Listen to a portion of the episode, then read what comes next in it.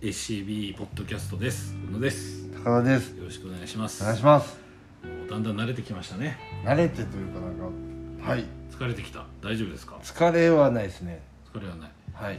なんかね本のこと話すのもなんかいろんなことねいろんな本の話してますけどうんまだまだね読みたい本ありますしはい永遠にできるような気がしますねこのポッドキャストまあそうですね本が刊刊行されてる限りまあ歌詞451みたくなんない限りは、まあそうですねううんん、まあ、新刊出なくてもね遡れば無限にあるのでうんできますけちど、ょっね、とめまいがしますねでもその無限さんにね頑張ってそこえそうですかははい全然頑張っていただいて、わかりましたははいでえっ、ー、とちょっとあれですね自分 自分のなんか自分の本整理するのしてもらっていいですかい、スピンをちょっとスピンを整理するのやめてもらっていいですかあどうぞ張り切っておの会をはいお願いしますミッドサマーのはい、えー、ということで今回は、えー、と SCB ポッドキャストの、えーサマーブックリストパート2」ということでえっ、とネタ切れだろうと思われながら、はえーやりたいなといそんなことはないっていうことででそうですよそんなことないですかはネタの方向いもう渾身のおの会っていうのをででもさこ渾身の小野会は前回も言ってましたよ、はいうん、だから毎回渾身なんですか入魂のおの会っていうことで知らないけど まあはいですはいはい、でえっ、と小野が読んだ3冊っていうことなんですけど今回ね、言い訳じゃないんですけど、ちょっとね説明できないなと思ってます、しましょうん、まあ説明、、なんとか頑張ります、はいううんで、えーじゃあ1冊目がですね、はいこの「応答し続けよ」うというね、うん、えーティム・インゴルドさんの、えー本ですはいはいはい以上です えそうですはいはいこれねあのね説明できないですね僕には、えうんまず、えっとこの本って人類学の巨人、まあ、人類学につい、えっとの本とかラインズとか、うんまあ、左右者さんですげえ本出してたりとか、えーこれは秋書房さんの本なんですけど、うんえー、と重要に論じるアートデザイン建築哲学創造と創造を促す現代思想の最前線という帯が書いてある通り、あのいなんですかね捉えどころがちょっとなない感じって言ったらあれですか捉えどころがない捉えどころがない、えー感じが僕はしました、うんうん、あの説明しづらいあの僕ができる言語化能力がないだけかもしれないんですけど、うん、なんかね森の話とか森登山家の嘆きとかはい滝登り舞い上がって落ちるとかその辺ちょっとお願いしいやちょっと難しいんですよでますえっ、とまあ一応そのうんここでまあ応答し続けようって話があるので、うんうん解説とかで言われてることで言うと,、うんえー、と具体的なあー世界の現実まあどっちかっていうとそのうん机の上でいろいろ思考するっていうよりは、はいその世界で起きている例えばその、えー山川海みたいな石うとんか、っていうところにどういうこうあー彼何を感受するかみたいな本ですね。うんうんうん、で、えー世界それの中で思考するって感じなんですけど、でこの中でちょっと僕が思ったのは、えー、と言葉にね世界が切り分けられ、えー実体に取り出された時物は死んでしまう生きるとは世界と応答し続ける過程そのものであるうんと言ってるんですよこの人がねはいティムティムさんが。うんで、まあ、地面とか飛行とか山とか樹木とか火とかいろんなことを題材に論じるわけですけどはその中でちょっと思ったのが例えば川とかあるじゃないですかいはい川川川と例えばそのじ陸んだったり川と石だったり川底の地面だったりっていうところってあの人間が見るとこうなんつうのかな明確に分かれてるように認識するじゃないですかまあ要は川と川じゃないは川うんぎしとかなはいなんでもいいんですけどいでもそこはものすごくこのなんつうのあのなんだブラーっていうかなんつうんですかねぼんやりしてるっていうか、なんだろう教会が教会がないみたいなはうんだからそこはその川と川の水と そのあの石とが混濁してこう変化しして常に応答し合ってるいはい状態がずーっとつ家庭続いてる家庭なんだみたいなああのさ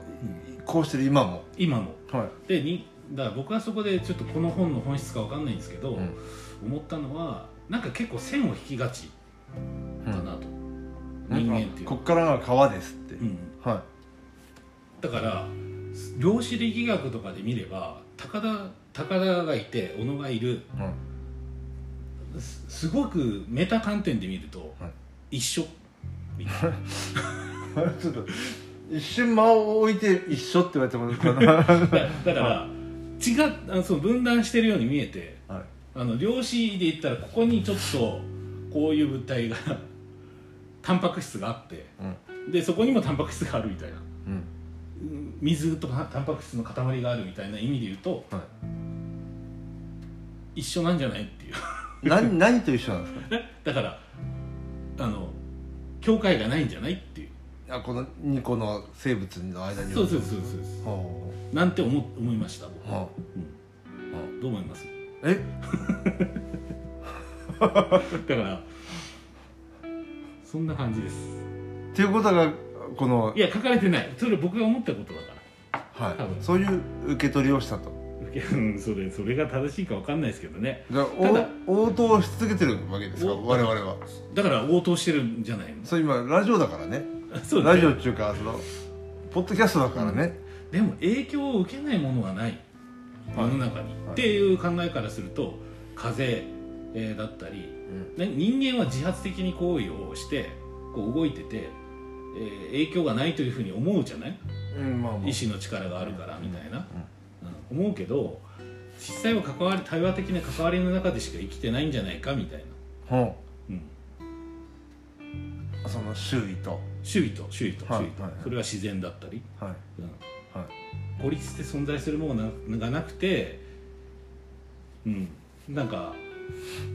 一方的にに人間だけがこう人間対その他みたいにしてるだけなんじゃないかみたいな、うん、人間もそこら辺にいる例えば犬とかもうんハエとかうもん応答し合ってると、そうですそうですそうですすごいこれもう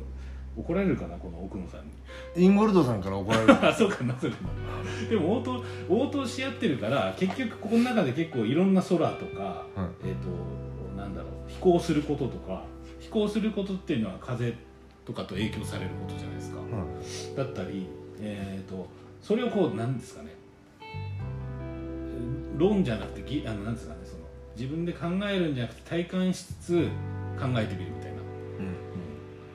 感じでしたねなぜでなんでその本のタイトルは「応答し続けよ」なんですかわかんないですえあでもそういう応答をし続けているものなんだから、おこ応答し続けえーるべきべきっていうか応答し続けるのがデフォルトだよっていうことなのかもしれない応答すしているんだってことにもっと自覚的であれみたいなことなんですかなのかななんかもしれません、ししてるもう常日頃からあなたは実は応答してるんだよと、んだからもっとそこにこう目を向けろみたいなうんうんそれが「し続けよ」の「よ」なのかうんうな、んなるほどそう無縁ではないよっていうっていうことなんだと思いますけどね、うん、だからもうちょっと読みが足りないだって多分これパッて読んだだけじゃちょっとわからないのかもなとか思ってます一回では、うん、なんかいろんな人と話したりとかもっと有識者の人うんに教えこいこいたいなみたいな感じどういう見方をししてるのかじゃあこれイギリスに関してはなんじゃないですかあ そうなんですか、イギリスにいるわけですねブリティッシュですうねん、前回話題になったブリあブリティッブシリテュィッシュはいそうなんかなブリティッシュに行ってうん「インゴルドさんいいますか?」ってことでちょっと「どういうことですか?」っていうだからでもちょっとその思う思うのはやっぱりさっきのしね線を引きすぎてるなとか思う時はありますねうんだって国境国境とかだってさ世界を国境を認識しないじゃんとか思ったりしましたまあ勝手に聞いてると勝手に言ってますよねでそれのさらに山川とかのうん、部分でも同じなんだなと思ってまある、こっから山ですってないからうんうんね、せ自然側はやあ山くんうといや川くんっんてこなこってるの線からが山よっていうのは、うんを土とかは別にじゃあこの土とこの山の土とその手前の道のちょっとの山あの土山じゃない土、は違うのかっつったら同じじゃないですかうん、まあきっと、あの成分とかだけで言ったらねうん、だからそこがこうなんつうんですかねそういう考えてなかったなみたいな思いました、うん、まあまあそうですね、そうとあとねこの中で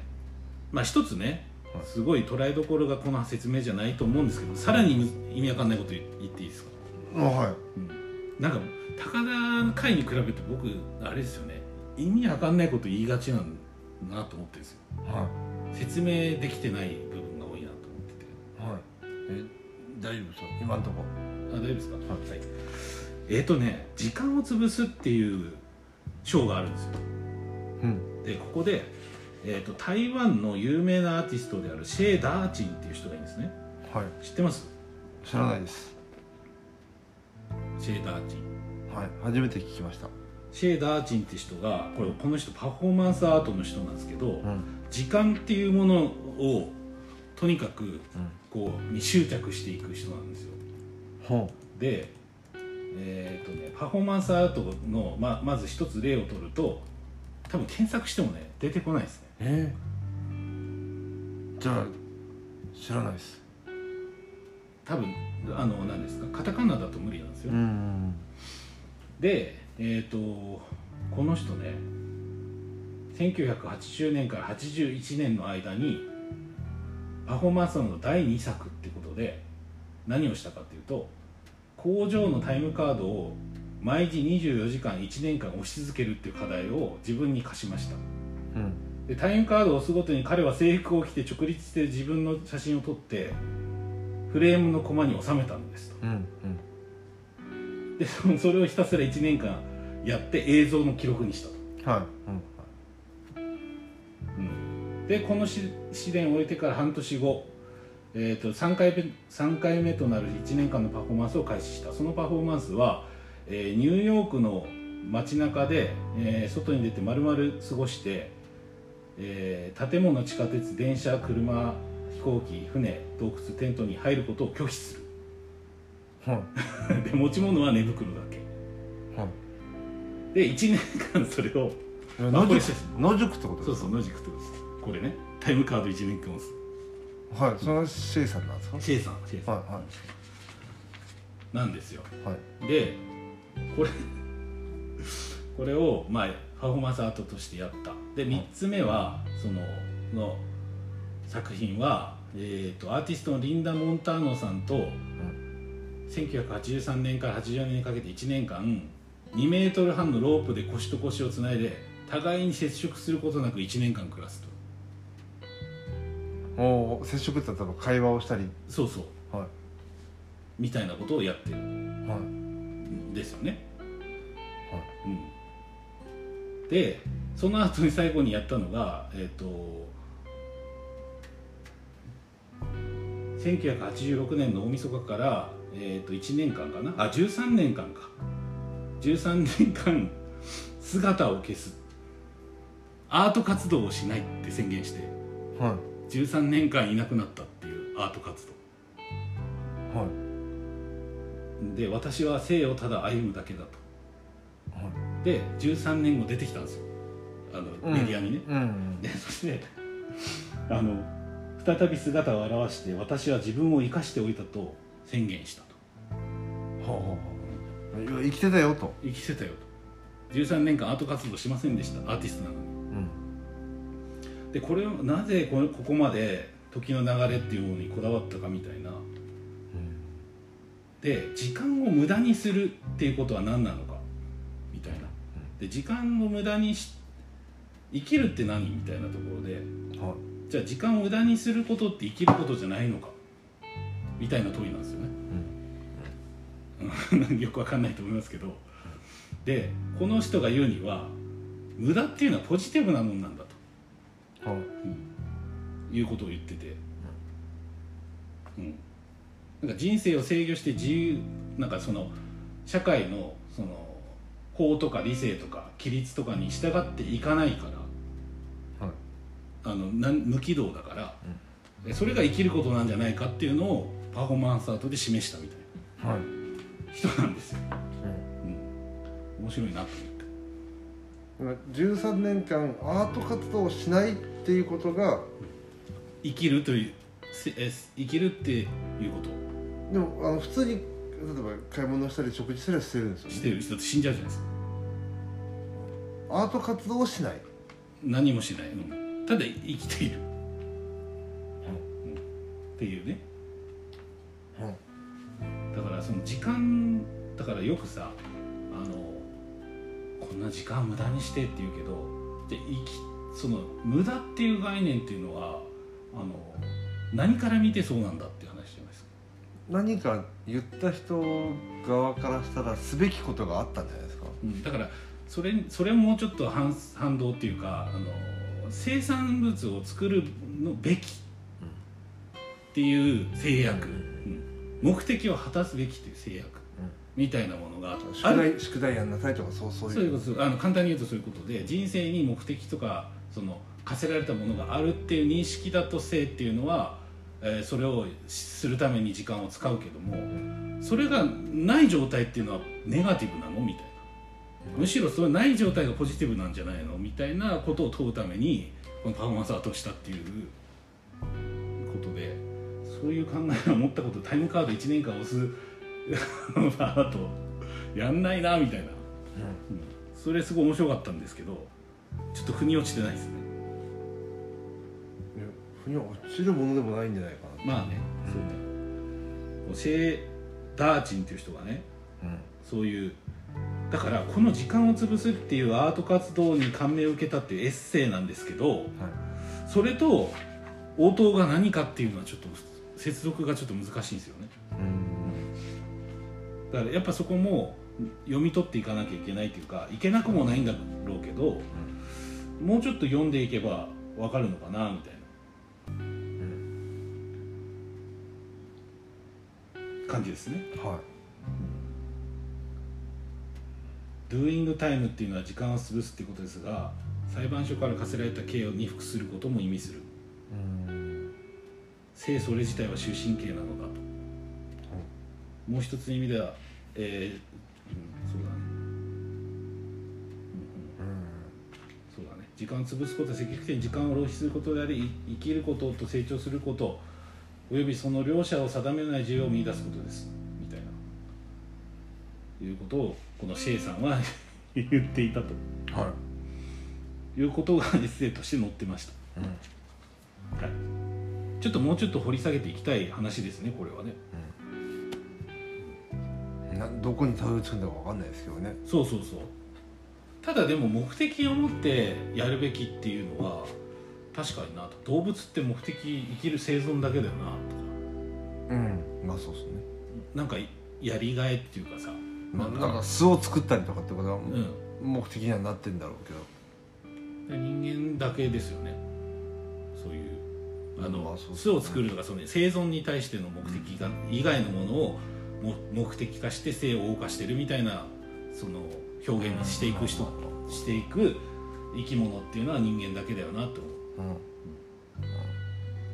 それはなんでなんでしょうとかってねうん思ったりしますよねなるほどだからそういうあのこれ全部あのそういう話ではないけどもそういう問いもここに寄っていたっていうはいことだったり、うん、なんかいろんな気づきは得られたなっていうう感じですね。なるうんはい、ほどはいです。はい全然ちょっとあれですけど大丈夫ですよ大丈さあに2冊目夫でもうちょっと行きましょう大丈夫ですか想定がかっこいいとかそういいう、やそれはかっこいいですけどうん、 2冊目いきましょうはい2冊目行きましょう、はいはいえー、とサミュエル・ジョンソンが怒っているです、うんリディア・デイビスデイビスさん岸本さんですねこれそうなんですよでさっき何でしたっけジャンパンの日の短方パンで何でしたっけ赤染さん中染さんうんあのこれも面白いですよおーそのあ何後書きが後書きじゃない文体がおうあの僕はちょっと面白いまだ半分しか読んでないんですけどはえっ、と面白いなと思ったのはえっ、とこれね、はいあの短編なんですようん全部、で一番短いのはサミュエル・ジョンソンが怒っているで2行しかないんですよおおこれだけはい、でっていうねでも3文じゃなくて小説だってあのリーヤさんは言ってるみたいなんですけど、うでお僕が面白かったのはこのえっ、となんだっけな仏頂面とあ古女房と仏頂面っていうのがあってはいはいあのひたすら夫婦間のうまくいかない部分をうん描写し続けるってやつであまりにもなんかこう険悪なムードになった時の夫婦みたいなはい常にだ腹を立てていてうん常にその人の行動が気に食わなくうて、んはあみたいなは何やっても気に食わないみたいなう状況って多分何かしらあると思うんですよ長年夫婦夫婦じゃなくてもありますよねうんうんそうそうそうそう、はいでその腹を立ててる同士の描写、はいこういうとこが腹に立つんだみたいな話をずーっと書くんですよ、あそうおお互いの目そう線そでうそうあのこの仏頂面が男性はで古の方が女性の妻っていう感じですね、夫と妻みたいな感じで、ずっと描写していくみたいないもうだってそういうムードになっちゃったらもう何したって腹立ちますからねそうそうそうだから例えば「えええ」というなんか投げかけの言葉があるとするじゃないですか、そういうムードじゃなければな何も思わない、んそれは嫌味なのかみたいなは捉え方いを受け取りがそうなっちゃうしていくみたいなことですね、どもうドア閉めただけで腹立つみたいなねそうそうその締め方なんかなん何今のみたいなちょっと強くない 強くないんですよ多分なんか強くてなんかちょっと今怒り込めたねっていう言いたいことあったら言ってごらんみたいなそういうムードになってきますねうん、うんだからそこのその何ですかねに細かいニュアンスっていうんですかはそのよ描写のニュアンスがその面白いなっていうか、いうんって感じですねだからあの普通にあの小説として面白いだから岸本さんが多分この後書きでも多分言ってると思うんですけど、ユーユーモア本当にこの小説見て何回も笑いましたみたいなうん話があったので、えさっきのなんだっけジャンパンの日のうん感じにちょっと、おおまあ、近いっていうわけじゃないかもしれないけどこっちはあのあの外国の方なんで、はいでも面白かったですよここは半分だけど。うんで今これを今、えー読んでると今読み途中の本だとそうですそうですでこれが最近あのアートづいてるというこのねはこれでわかるでしょいはい岸本岸本さんいいですよこのねはい。そんなもんわかんないですよ。いやいやこれ見たらわかるじゃないですかシュールレアリスムはい。そういうのわかんないんだよな。わかんないんだよな。放送事故になっちゃうえ。もう老眼で読めない。マグリット ですあはい、のマグリットの映画 あ、そう、表紙に。両親にあるということでマグニットといえばってことでマグリットといえばアートに造形の深いっていうことでしょす。大家族。じゃあこれですねこれはい普通にあのなんか黒いノートにはい。書いてるみたいですねなんか実生活のこうあったこととかうん。なんかこう看板に書いてあることとか気になったことを全部書いてそれをこうネタにして書いてるみたいですその。リディア・デイビスさんね。リディア・デイビーさんはい。それ、比較的新しい本だ。新しいですねでもこれ実はリディア・デイビースさんの3作目3作目というか短編3集3作目なんではい。あと分解するとほとんど記憶にない女っていうのが多分白水社でおう出てるんですよはいなのでそっちもこれが読み終わったら読みたいなとは思ってますんマグリットですよねはい、グレートウォーです王がグレートなことはないでしょグレートウォーっていうう王っていうのは戦争ですか W WAR なんじゃないですかはいということで はどっちもなんか興味ない感じですけどいいやありますよこれ面白いですよ多分はでもさっきのジャンパンの日の方もそれも短編っていうかいエッセイがたくさんこエれッセイか55編入ってるこっちはまあ創作ですね全然面白いですねリディア・デイビスリーダーリーダー・ディビスさん初めて読みましたけど、面白かったですとはいいうことですねはいはい岸本さん役はちょっといいいいんじゃないかという面白いですよね、で岸本さんの大体白水 U ブックスはいいですよね、いつだってあと何がありますあの岸本さんのエッセイもあるもんね U ブックスでうんああったっけなありますねなんだっけな名前気にな気になる部分とかねああ見たことないなあこんなんとか誰もいない海じゃなくて死ぬまでに行きたい しあそっかここから U ブックスじゃないんでこれ多分それはスイッチからなはんい、ですスね、イッチホーベーシングなんで誰もいない海ってなんかありそうあ話の終わりもリディア・デイビスと岸本さんなんですねだからこのシリーズこのシリーズ、話の終わりもそうですねうんなんかすごいねなんか全部あれなんですねマグリットなんですねマグリットですねある男もマグリットですけどねうん、 「ある男」っていう映画なんですけどそれもまあいいいいやはいということですね、はい一冊目はサムえーエール・ジョンソンが怒っている2行の小説でしたけど、これはリリア・ディビスさんのひもし岸本沢子さん幸子さん、はいえーの役で、えー白水社の U ブックスから出てる本ですはい、面白いまだ途中うん、なんで読みたいなっていうことですいよいよ最後のいよいよ最後はいこれがねちょっとねあれですサークル有害論なぜ小集団を毒されるのか荒木裕太さん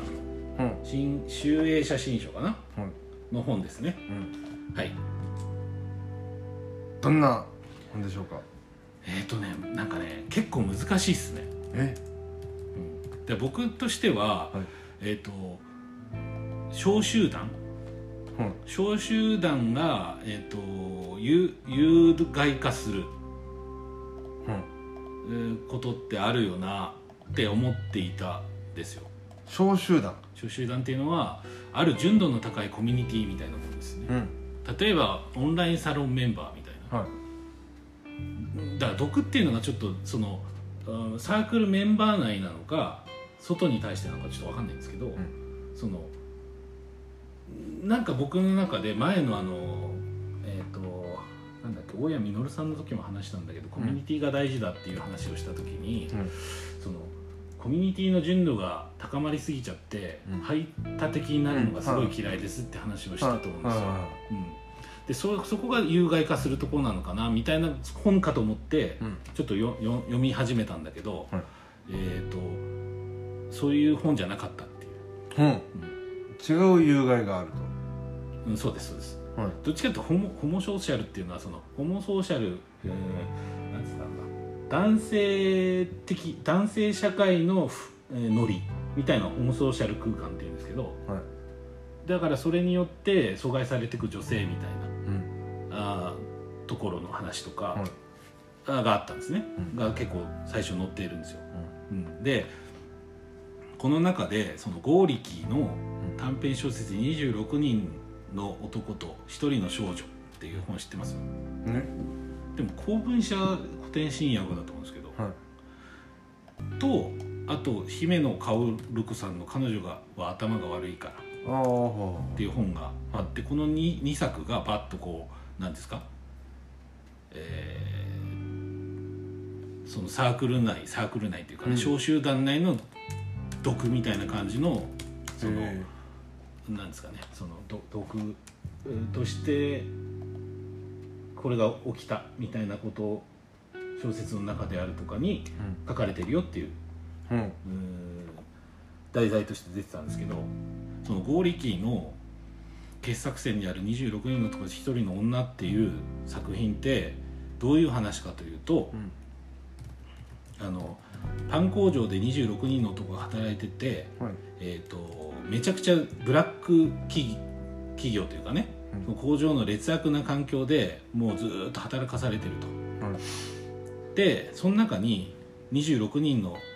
男が働いてる中にターニャという16歳の美少女がいて、うん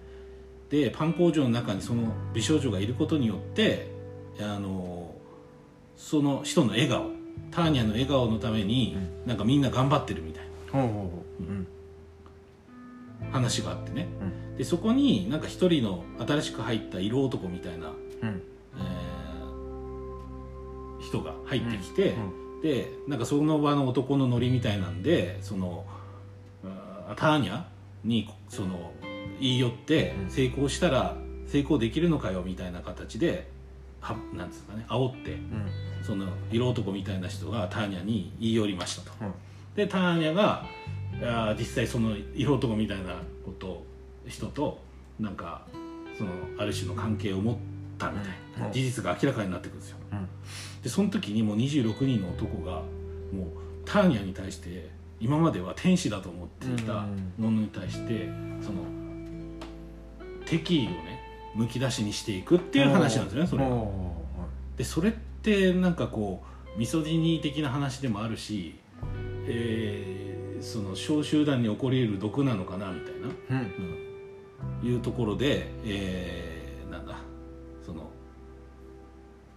取り上げられてたっていう感じですね、はいうんそれが一冊うんうんあんまでもこれ掘り下げてっても答えがないんですけど、うんなんなんでしょうねその心理ってねでもやっぱくっついてるのは嫉妬嫉妬とかはくっついてるんでしょうけどその気持ちにうはんうんうんあ嫉妬、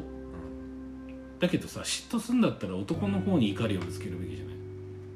よしその女性そのターニャに向ける気持ちにも嫉妬がどっかにひっついてる気がしますねっていううん誰に対してのその男に対してのうそうですーんう男には向かないというーんよくわかんないなそれかいや結局その要はかっこいい男なわけでしょうんそうですそうですそうです 結局この間まであんな天使ななんか感じだったのに結局そんな見た目でいくんかよなんて不自然な女なんだだからそれが多分そのそんなこうだ一応男性原理のあるあるわけじゃないですかこう付き合いがうん26人なりの付き合いがそのターニャと、まあう、会話もあったんでしょうきっとうん多分ってことは要は俺の方がターニャと知り合ってからの歴は長いわけよねうんその色男よりまあそうでしょうねだから多分俺がこんな例えば頑張ってる姿は、うんか彼女は知っているう、んなのにちょっと色男が現れたらそっちにふわっと行っちゃううんなんて不自然な女なんだうんだからそこ不思議だらな女なんだっていうところダメなやつだムカつくわ いや彼女の自由じゃんそれっていう心理なんじゃ心ない理なでんだよね多分ねすか、うんだからそういうところで多分その男性ゆゆ有害な男性性みたいなところが多分、うん出てくるんでしょうねそこで、女性はじゃあねこの間ちょっと俺に笑いかけてくれたのにみたいなのはあるんじゃないですか、そうですね、完全にそのターニャと一言も喋ってない26人ではないと思うんで、うん読んでないから分かんないけなるほどねど裏切られた、は裏切られたみたいいストーカー殺人みたいな感なうんだからだからそれっていうねストーカー殺人じゃんねって思うんだけどじ、だからあらんだからあらん限りの罵声を浴びせたって書いてあるからうんあそうでしょうね衝動的にターニャに駆け寄り26人に駆け寄られるターニャの気持ちはすごいねもう面倒見たくないですねそん笑顔なでね何も関係ないけどそんな面倒な笑顔にしてたけどあのえなんかあわかんないこれもちょっとアイドルみたいな人のうんさ、うんあの例えばちょっと結婚したら急にみたいなのとかとちょっと近しい部分はある急になんか脅迫 メール送ったりするっていううん毒だよな本当に、うんまあまあまあそれが要は可愛さ余ってみたいなとこだからそうそうでこの、まあ、ゴーリキーの話でそんそれで持ち出されてたんですけど、うんあのあのねもう一個の方はちょっとええぐいんでやめときますろえぐいんちょっとこれに載せるのは後いでやいやはばかられるレベルでうんちょちょっとねそこを話したとしてもなんか広がひあの、うん、僕には広がらせることはできないかなと思ったんでであと一つあのなんなんでしょうねあのさっき言った純度が高まっていくことによっての排他性とかなんかこう入りにくくなっちゃうことの気持ち悪さみたいなはいで何なのかっていうのが一つあるのとはいあとうーんその集団の中に集団の中のコミュニケーションみたいな時の難しさってあるなと思ってうん今例えば政治的に正しくしようっていう動きがある中で、はいえーポリティカルコレクトネスみたいなのがある中で、えっ、といろん全員に配慮することはいってふ難しいなというふうに難しいですねうん、ただもう諦めるっていうのはあれなんだけども難しさのうんの理由みたいのも書いてて、うんそのマイクロアグレッションっていう言葉があるんですけど、はマイクロアグレッションっていうのは、えっと何ですかねあの知らずら知らずのうちに、えー、と普通を普通っていうかそのその人のそのアイデンティティを傷つけちゃうみたいなこと。うんうん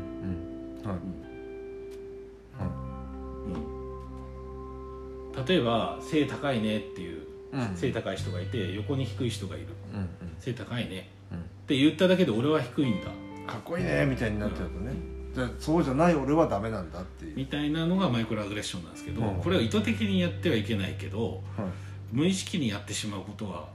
ねありえるでしょありえるし例えばえ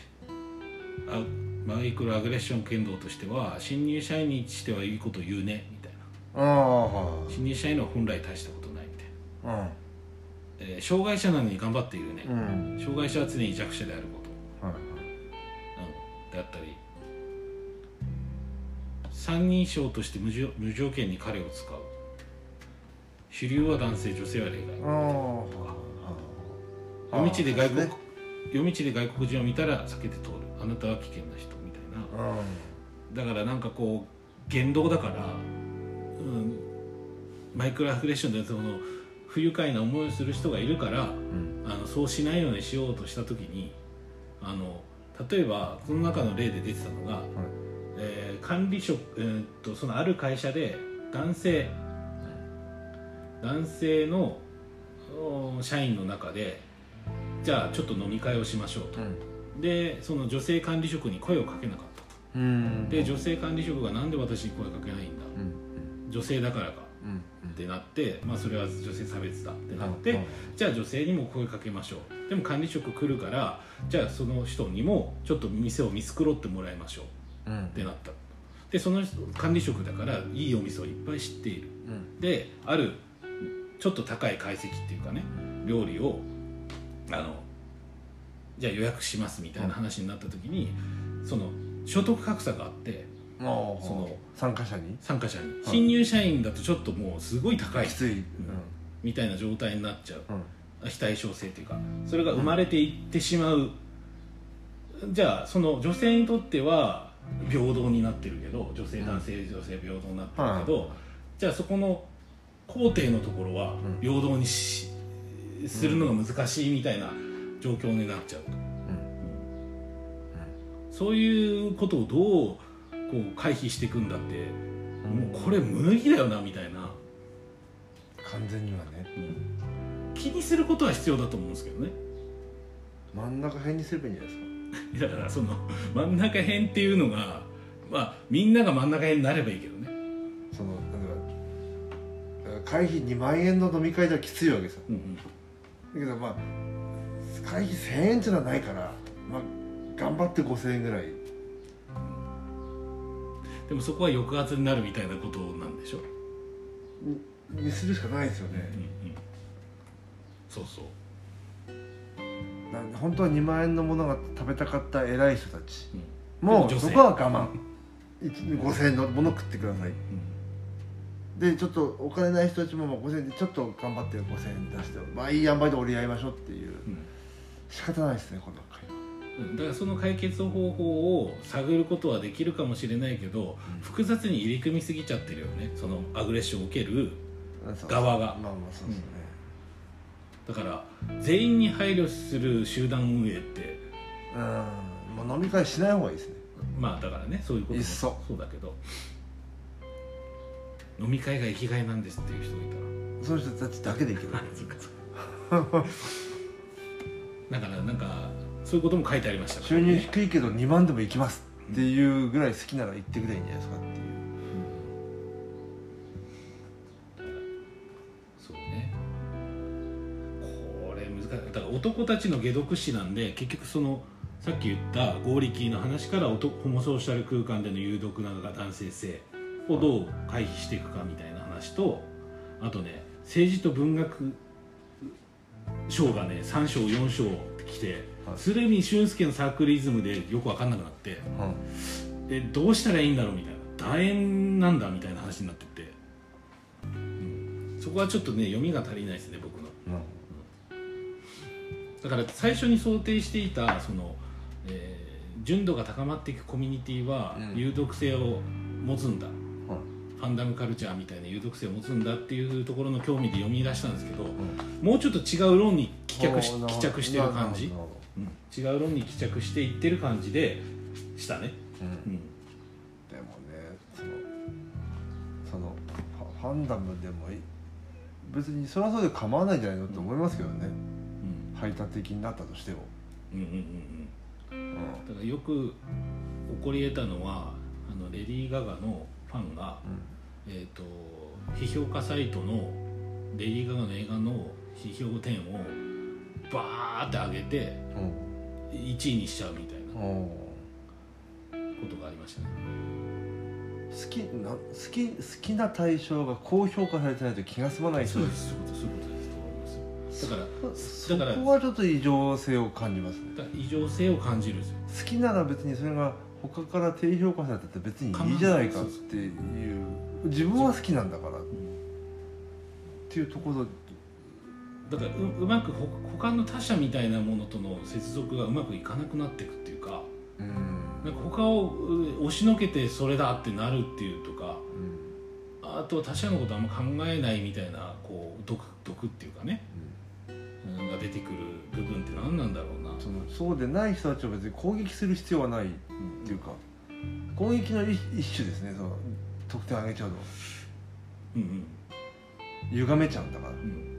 攻撃みたいなうもんん一種になっちゃいますよね、うんただなんかそれ僕の僕のその個人的なオブセッションっていうかその、うん、なんですかね気になっていることなのかもうんう嫌と思っていることなのかもしれないですねそのコミュニティのなんかオープン性はあの開けていてほしいっていう願望みたいなのっていでもやっぱ好きの熱量が上がれば上がるほど閉じたくなるんじゃないですかうやっぱノイズになっちゃうからその例えば低評価を受けてるって いうものを目撃しちゃうと、ん、なんかそれがすごい非常に嫌いあのうんだ例えば同じ作品まあだからああ悪意を持ってね入ってくる人はまた別ですようんただそのある一定の自分の考えを持ってその作品に対峙した時にい異論が出るっていうことも含んだ方がいいいいんじゃないと思うのでうん、その悪意を持ってなんかこうディスってくるのとあのそういうのから距離を置いて冷静なというか評価をして結果それが低評価になるのと、う区別はないんじゃないですかうんかもしれない昇進的な人たちにとってはうんだからそこのきなんていうんですかねそこの部分に対しての違和感がある逆に冷静に距離を取って批判してますって言われた方がより傷つくよね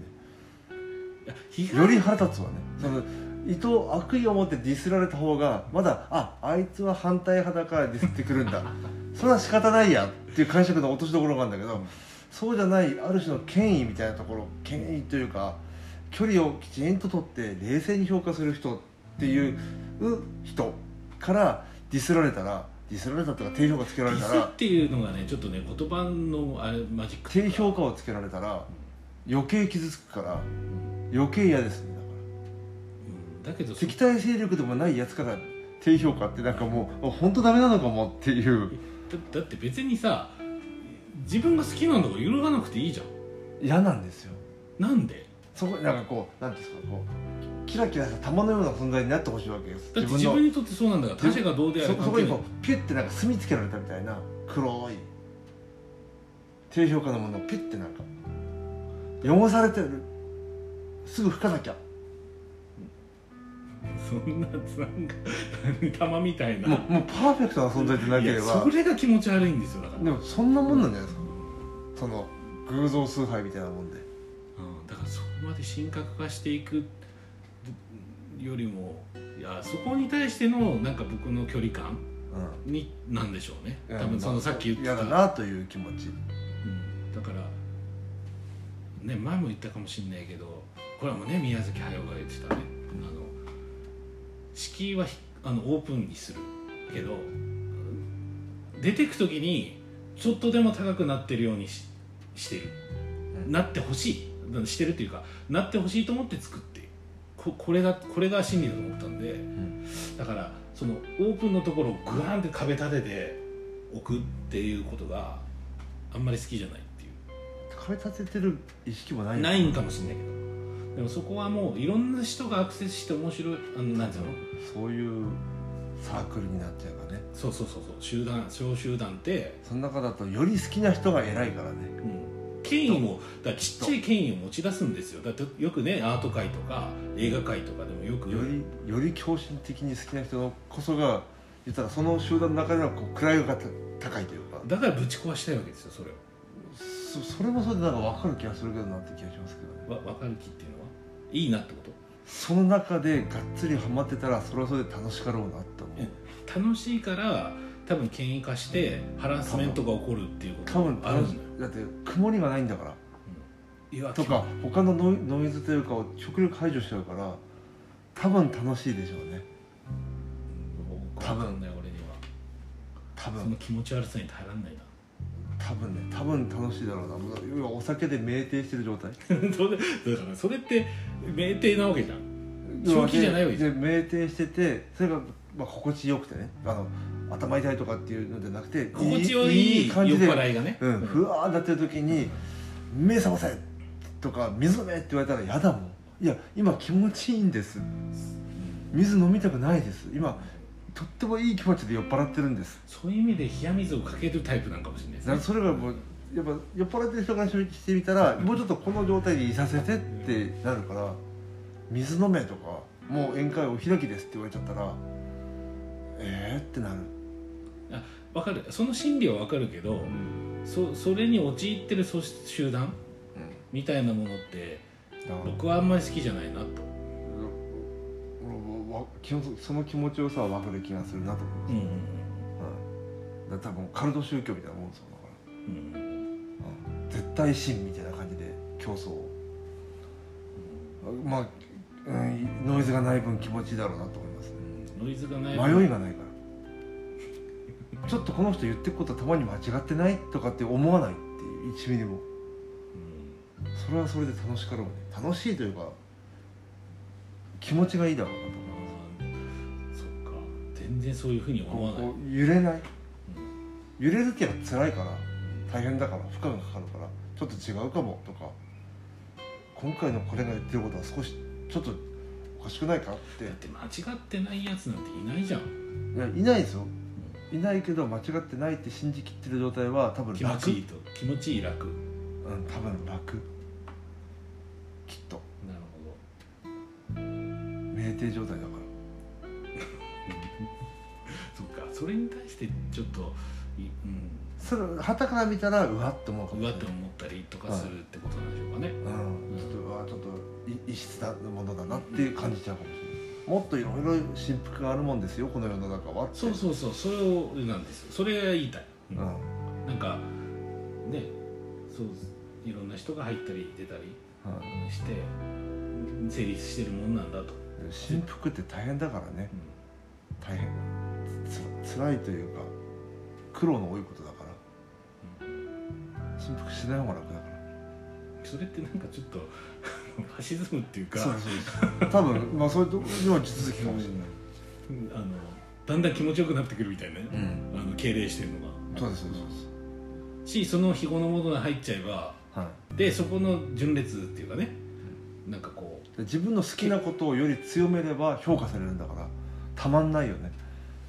うんすごいたまんないっていう気気持ちにならないな気持ち悪さしか俺たにまはんないと思うだから自分の好きを極めればそれがそのまま自分の評価になるってたまんないでしょうね 何のある意味苦労もないもん好きを掘り下げればいいんだもん好きっていうかでもその好きっていうのは難しいでしょうね競技なんだとしたらその人が言ってることが全部善になってって昨日の昨日 A と言ってもちその次のね日に B って言ってあーかもしれないね B を競技じゃないじゃんそれってなってくっていうか、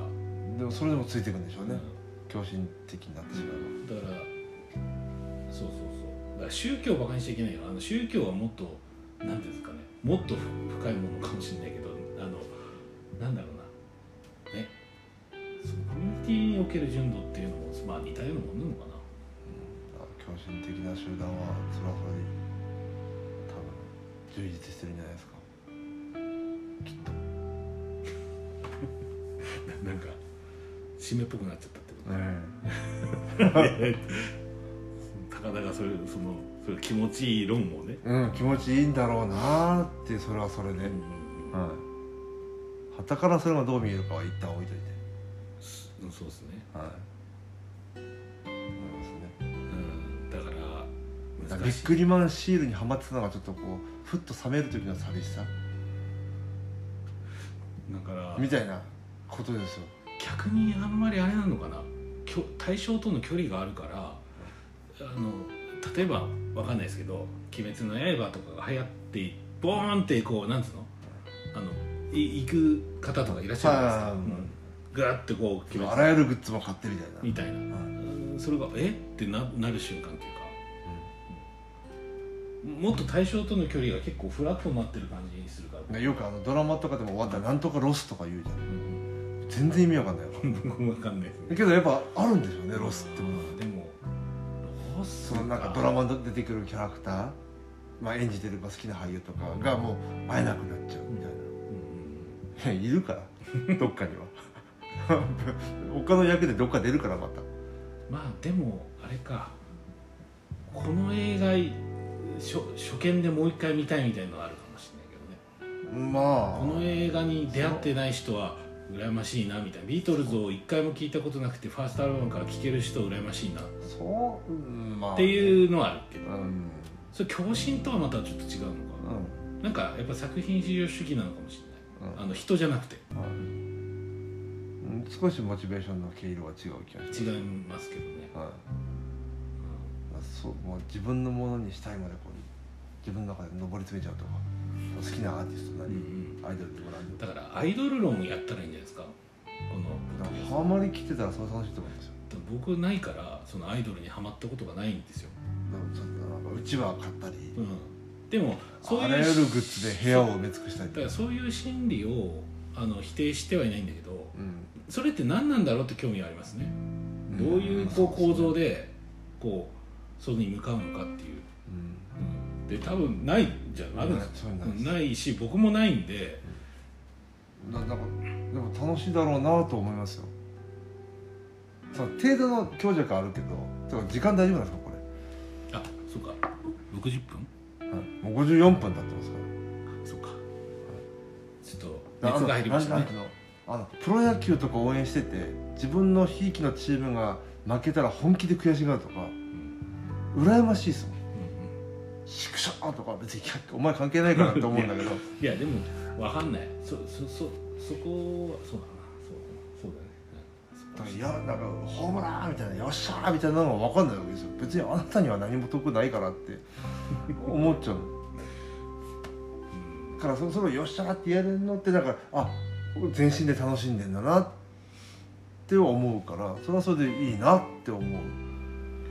そうだねなんか熱狂的になりたいかもしれないね人ってその快楽なのかもね快楽物質が出て、ある意味そのそうなって陶酔してる状態酩酊状態でもあるかもな僕が好きなカルチャーでもな音楽とかただそこまで酩酊状態まで陶酔して何かをうわすげえあでも鳥肌立つことはありますよねかっこいいっていうかいいすごいって思った瞬間それって美術とかでもあると思うんです瞬よ間的に音楽とかアートとか何でもそのそういう作品に対した時のこうすごすさごっていいううのはああるじゃないですか時間がやばいかもしれないけどうん感情丸ごと乗っけてみたいな、いやそういうのを探しましょうじゃああるあるかどうかうん、いいですよ例えば小説の例えば小島信は夫のなんか一編を読んだ時にうわーってなったって言ってたじゃないですか、ああいう感覚でもそれ作品だもんな、人じゃないもんない人じゃない偶像じゃないもんな、はいやっぱ作品に対峙した時僕もあるねだから、だまあ、だからそういうものを作ったこの人はすげえなって思うけど、んあ僕もそういう感じですその個人のあらゆることに惚れ込むわけじゃないからそうそうそうそうだからビートルズ好きなんだったらって言われるんだけど、あの別にあのす 何そのマニアじゃないから、音楽そのものがあの好きなだけで そこはちょっとまた少しなんか段階が違う気がしますねきっとそうだね全然サークル有害論の話してないけどまあはいまあまあまあ話が広がったとまあ広がりましたねはいただこの本の核心には触れてないままなんで申し訳ないんですけど多分読んでいただいて皆さんそうですねあのにやつらの議論はかすってたのかかつてないってねどうなんだっていうのはちょっとそれぞれがそうですね。はい。ということで3冊紹介していきました。はい。はいえー、とまず1つ目が「応答し続けよ」ティム・インゴルド秋書房の本、えーで2冊目が、えーサミュエル・ジョンソンが怒っているリーア・デイビスさん、えー岸本幸子さん役、白水社 U ブックスで最後がサークル有害論なぜ小集団は毒されるのか荒木裕太さんで、えー、集英写真書から出たものですね、この3冊を今回ちょっと話しました、はいはい充実の充実これまでで最長かもしれないと